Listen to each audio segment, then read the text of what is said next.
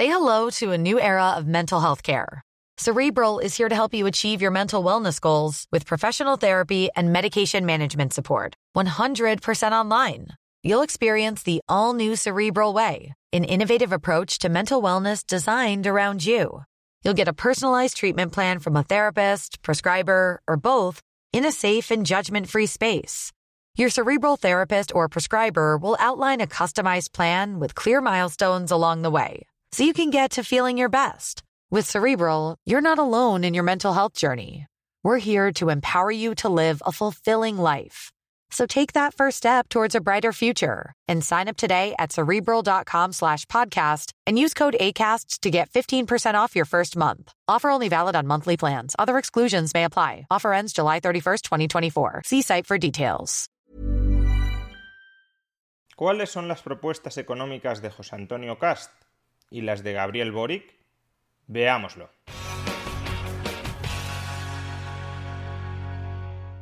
O el líder de derechas José Antonio Cast o el líder de izquierdas Gabriel Boric será el próximo presidente de Chile. Los dos han pasado a la segunda vuelta en las elecciones presidenciales celebradas ayer domingo 21 de noviembre.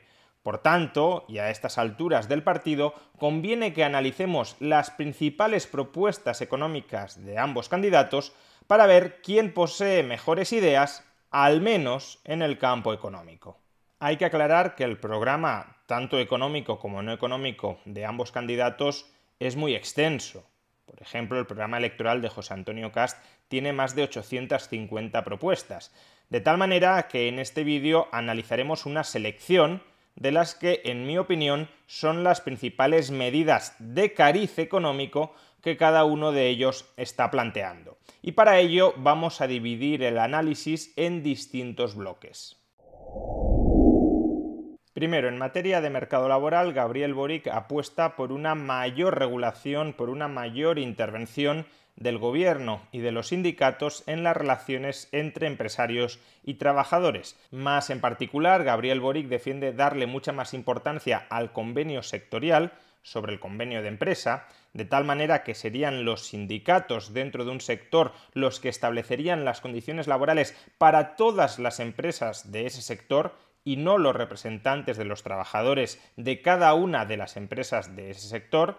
Gabriel Boric también apuesta por subir el salario mínimo, por incrementar el salario mínimo, lo que podría dificultar la contratación de aquellos trabajadores con menor productividad, y a su vez también plantea obstaculizar, dificultar el despido, incluso en aquellas situaciones en las que la empresa necesite recurrir a él. En cambio, y en esta materia, José Antonio Casta apuesta por todo lo contrario, por flexibilizar el mercado laboral generando, creando más tipologías contractuales, mucho más elásticas que las existentes, con el propósito último de que aquellas personas que resulten demasiado caras de contratar a través de las figuras contractuales existentes y que por tanto se ven abocadas a la economía informal, esas personas, ante el nuevo menú más flexibilizado de contratos, puedan emerger a la economía formal. Además, José Antonio Cast también plantea otra medida que según como se articule no sería tan positiva, y es que toda extinción, toda extinción de un contrato laboral conlleve una indemnización en favor del trabajador, incluso cuando el contrato de trabajo lo extingue motu propio el trabajador. Es decir, que si el trabajador decide romper un contrato de trabajo, aún así recibiría una indemnización por despido del empresario. ¿Cuál es la motivación de esta medida? La motivación es correcta y es no desincentivar la movilidad laboral. Que si un trabajador en una empresa ha devengado un derecho de indemnización muy alto y le sale un trabajo en otra empresa que está mejor remunerado o le ofrece mejores condiciones, que ese trabajador no tenga incentivos perversos a quedarse en su empresa actual para no perder la indemnización por despido. Como digo, la idea de fondo está bien porque permite mayor movilidad de trabajadores entre empresas, pero cuidado, porque según cómo se articule puede dar lugar a comportamientos perversos. Si un trabajador ha devengado un derecho de indemnización muy cuantioso, a lo mejor rescinde su contrato de trabajo no para marcharse a otra empresa, sino simplemente para cobrar esa cantidad de dinero, lo cual podría redundar en contra del objetivo de José Antonio Cast que es justamente que aumente la tasa de actividad dentro del país y que emerja la economía sumergida. Los países europeos que han adoptado una medida similar a esta, la famosa mochila austríaca, lo que hacen es primero obligar a las empresas a que coticen mes a mes en un fondo de indemnización contra el despido para los trabajadores y el trabajador solo cobra ese fondo o cuando es despedido por el empresario o cuando llega a la jubilación si el trabajador se marcha a otra empresa, no cobra el fondo, sino que se lleva ese fondo con él.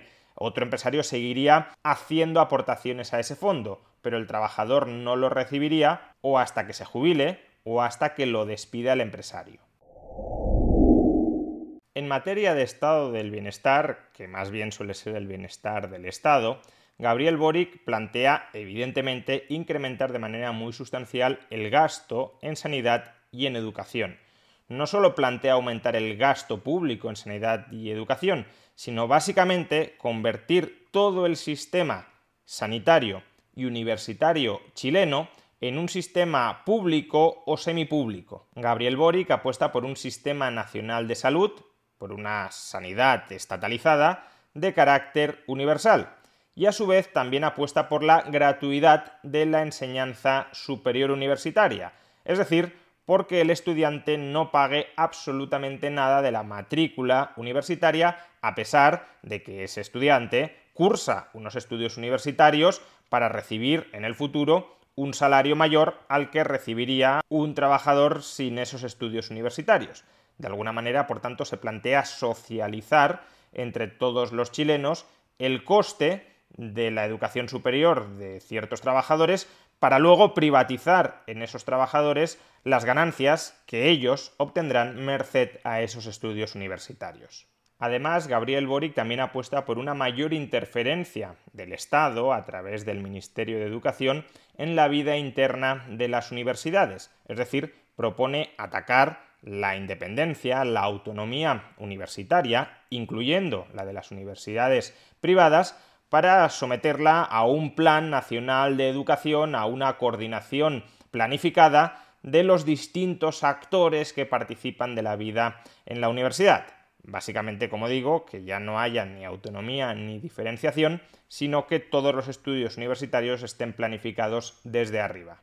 En cambio, José Antonio Cast parte de la base del respeto escrupuloso a la autonomía de cada centro docente, incluyendo por supuesto los centros universitarios, y a diferencia de Gabriel Boric, que plantea una especie de socialización de todos los gastos preuniversitarios y universitarios, CAST simplemente se compromete a que los gastos preuniversitarios sean gratuitos, es decir, a socializar entre todos los chilenos esa parte de los gastos educativos, no necesariamente reduciendo todo el sistema educativo preuniversitario a un sistema público, sino previsiblemente a través de algún sistema de ayudas o becas o cheques escolares, y a su vez también plantea incrementar las ayudas para cursar estudios universitarios, pero no volverlas gratuitas como Gabriel Boric. Y a su vez, en materia de salud, defiende el statu quo vigente, regulando de una manera más intensa, eso sí, los seguros sanitarios para, supuestamente dice, proteger en mayor medida al asegurado frente a las aseguradoras. Tercero, impuestos. Evidentemente, si Gabriel Boric aspira a disparar el tamaño del Estado, tendrá que disparar también la recaudación de ese Estado. Ningún Estado gasta salvo extrayendo esos recursos a sus ciudadanos. Más gasto público son más impuestos.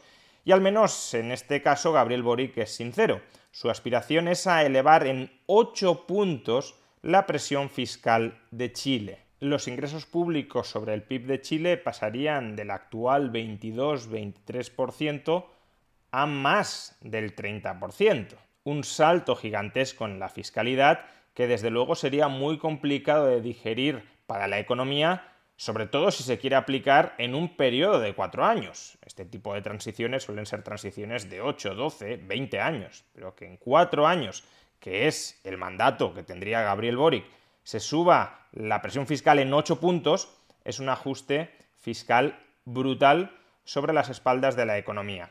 Más discutible es que con las subidas de impuestos que plantea Gabriel Boric se llegue a esa cifra que él ambiciona, que es la cifra que además él necesita para poder gastar todo lo que dice que quiere gastar.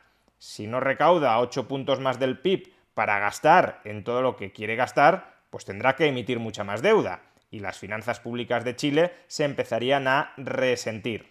¿Qué impuestos quiere aumentar Gabriel Boric?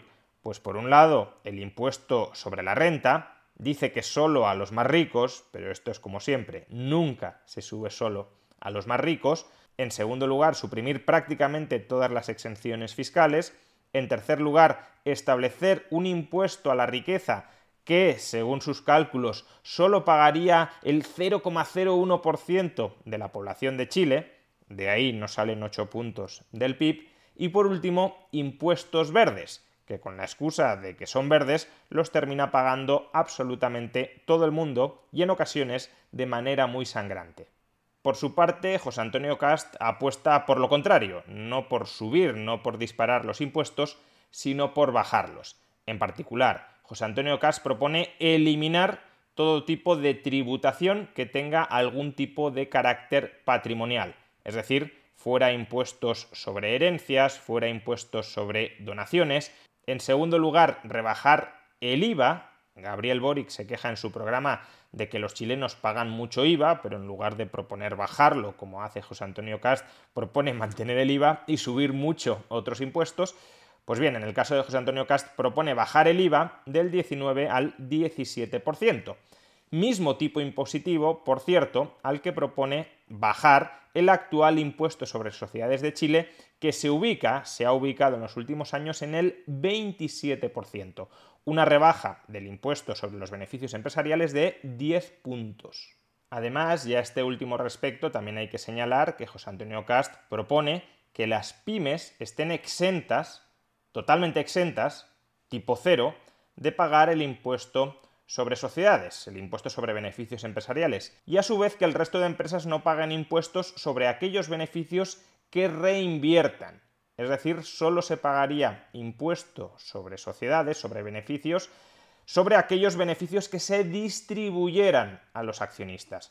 Esta medida, que puede parecer menor, es fundamental para incentivar la inversión empresarial. La inversión empresarial es el motor del crecimiento económico de un país y por tanto es muy importante que no se la penalice fiscalmente. Este modelo de no pagar impuestos sobre beneficios sobre aquellas ganancias que se reinviertan internamente es el mismo modelo que, por ejemplo, tiene Estonia, el país que internacionalmente se considera que tiene el impuesto sobre sociedades mejor diseñado de todo el planeta.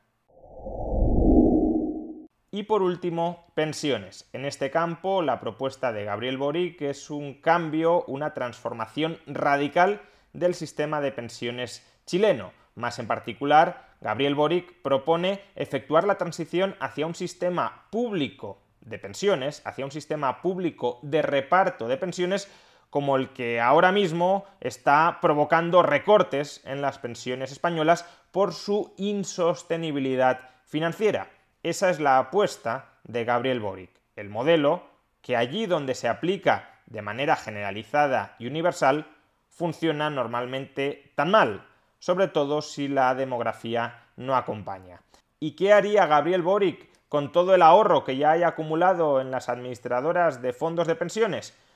Pues supuestamente respetaría ese ahorro, no habría nuevas aportaciones obligatorias a esas administradoras, sí podría haber nuevas aportaciones a planes privados de pensiones de carácter voluntario, y las aportaciones que se han efectuado hasta el momento se respetarían, aunque se promovería que se integraran en el sistema público de pensiones. Básicamente sería una apropiación a la Argentina, porque esto es lo que sucedió en Argentina hace 20 años, una apropiación a la Argentina del ahorro de los trabajadores chilenos. El Estado se quedaría con ese ahorro a cambio de prometerles a esos trabajadores que en el futuro recibirán una pensión. Una promesa que los estados, ejemplo práctico España, suelen incumplir de manera recurrente. Cuando llega el momento de pagar, si no tienen fondos suficientes y si la demografía no acompaña, no los tienen, lo que hacen es meterle un tijeretazo a la pensión que se paga y por tanto el Estado hoy se apropia de tu ahorro y mañana ya veremos qué te da. En cambio, José Antonio Cast plantea mantener el sistema actualmente vigente en Chile, el sistema de pensiones privadas, pero con dos cambios importantes. Por un lado, incremento de las cotizaciones de los trabajadores, de las cotizaciones obligatorias y por tanto de las aportaciones a esos fondos de pensiones, a esas pensiones privadas. Actualmente la cotización en Chile es del 10% y José Antonio Cast plantea incrementarla al 14%. Recordemos que en España la cotización para el sistema público de pensiones ronda el 26%, es decir, es sustancialmente superior a la que hay en Chile, incluso si se aplicara la subida de José Antonio Cast. Por eso muchas veces las comparaciones entre España y Chile son tan tramposas. En España se cotiza forzosamente mucho más que en Chile y por tanto España tiene capacidad para pagar pensiones relativamente mayores, capacidad que de todas formas, debido a la insostenibilidad, a las contradicciones del sistema público de reparto, ni siquiera puede mantener en el tiempo como estamos viendo ahora. Pues bien, ese sería el primer cambio, elevación de las cotizaciones sociales para ahorrar en planes privados de pensiones. Segunda reforma, crear una pensión universal básica, una pensión universal de mínimos que cobrarían todos los chilenos. Este es un modelo similar al que existe, por ejemplo, en Dinamarca, donde el Estado paga una pensión universal pública muy bajita y todo lo demás se complementa con pensiones privadas, con ahorro privado. La idea no es necesariamente mala, sobre todo si la comparamos con la alternativa que plantea Gabriel Boric, pero en este caso empezamos a ver las costuras, las debilidades del programa económico de José Antonio Cast. Vamos a ver. Pensión pública universal básica. Aumento de las ayudas a la educación. Aumento del gasto en defensa. Al final, José Antonio Cast está planteando un incremento notable del gasto público del Estado chileno. Es verdad que también propone otros recortes, pero los recortes que propone no son en absoluto de la misma magnitud que el aumento del gasto que está planteando. Y al mismo tiempo promete una rebaja de impuestos muy ambiciosa. Pues entonces las cuentas empiezan a no cuadrar. Más gasto público, menos recaudación fiscal, más déficit público. Y José Antonio Cast, con buen criterio, también ha dicho que él es enemigo del déficit público. Por tanto, todo no puede ser. O se bajan impuestos y se aumenta el gasto público, en cuyo caso se disparará el déficit, o no se bajan impuestos si se aumenta el gasto público, en cuyo caso el déficit no tiene por qué dispararse, desde luego no tanto, o no se aumenta el gasto público y se bajan impuestos, en cuyo caso de nuevo el déficit público aumentaría pero no se dispararía. Todo a la vez, no. En fin, pues estas son las principales propuestas económicas de los dos hombres que aspiran a ser presidente de Chile. Esperemos que el próximo 19 de diciembre segunda vuelta en las elecciones presidenciales, los chilenos escojan bien, o mejor dicho, no escojan demasiado mal.